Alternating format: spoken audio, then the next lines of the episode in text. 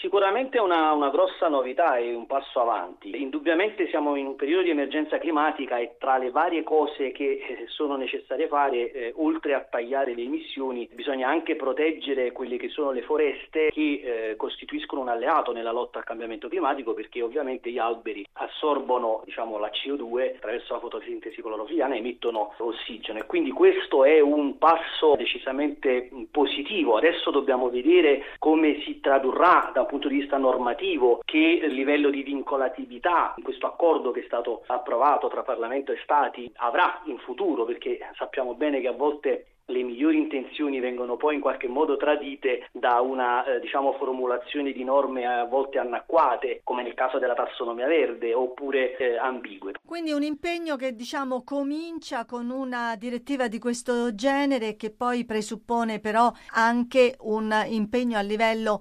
internazionale con stati al di fuori dell'Unione Europea. E beh, questo è evidente perché i luoghi dove poi si realizzano questi crimini ambientali sono per lo più al di fuori dei confini europei europei, quindi è chiaro che bisognerà anche coinvolgere Stati e puntare sulla sensibilizzazione della loro classe politica. Intanto bisogna arrivare ad un'approvazione all'accordo finale anche all'interno dell'Unione Europea, giusto? Perché ci sarà un altro passaggio al Consiglio e al Parlamento. E dobbiamo capire adesso quella che è una diciamo, dichiarazione di principio, in qualche modo come sarà tradotta normativamente in maniera proprio anche eh, pratica Ecco, tutti questi problemi, alcuni li abbiamo tratteggiati nella nostra chiacchierata, dovranno essere risolti e vedremo poi a questo punto l'Unione Europea come li risolverà. Se esisteranno delle sanzioni, per esempio, anche, cioè, eh, bisogna un attimo capire diciamo, cosa significa il blocco delle importazioni provenienti diciamo, da luoghi deforestati, ma cosa significa poi realmente, cioè, è tutto da, da, da verificare. Però certamente anche a livello di messaggio che viene dato alle imprese,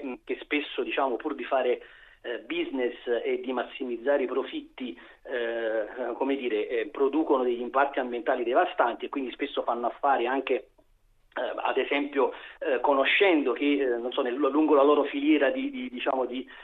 di produzione esistono soggetti che producono de- deforestando. Il caso emblematico è quello delle, dei bovini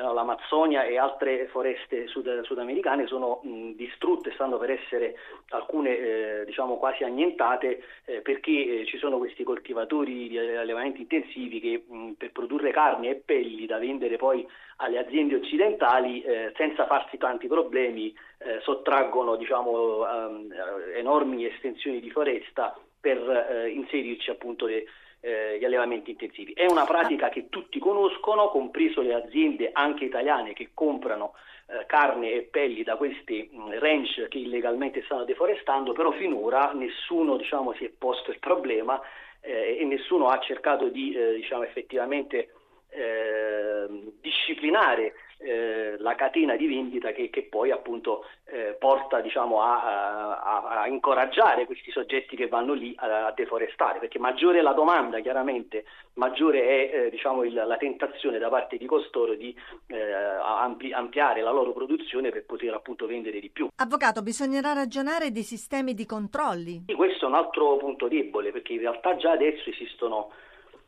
delle filiere eh, che eh, ritengono di essere controllate, sia per la carne che per le pelli, ad esempio, ma eh, almeno nei casi che ho avuto modo di approfondire io, il sistema delle certificazioni è assolutamente eh, fallace, perché peraltro vengono rilasciate da aziende che sono eh, protette dagli stati di origine. Pensiamo a, al Paraguay, per esempio, o allo stesso Brasile, molto spesso le aziende locali hanno tutte le certificazioni a posto pur essendo evidente che eh, reperiscono diciamo, la materia prima da aree eh, deforestate. Eh, peraltro ci sono stati anche degli interventi so, della Corte Interamericana per i diritti dell'uomo contro questi stati proprio perché chiudono un occhio, a volte anche tutti e due, rispetto alle pratiche di di deforestazione e, e diciamo, non solo evitando di eh, punire i colpevoli, ma in qualche modo addirittura ehm, eh, diciamo, incoraggiandoli. Eh, per esempio eh, il problema oggettivo che si è sempre posto è a quale livello di catena bisogna eh, risalire per ottenere la certificazione,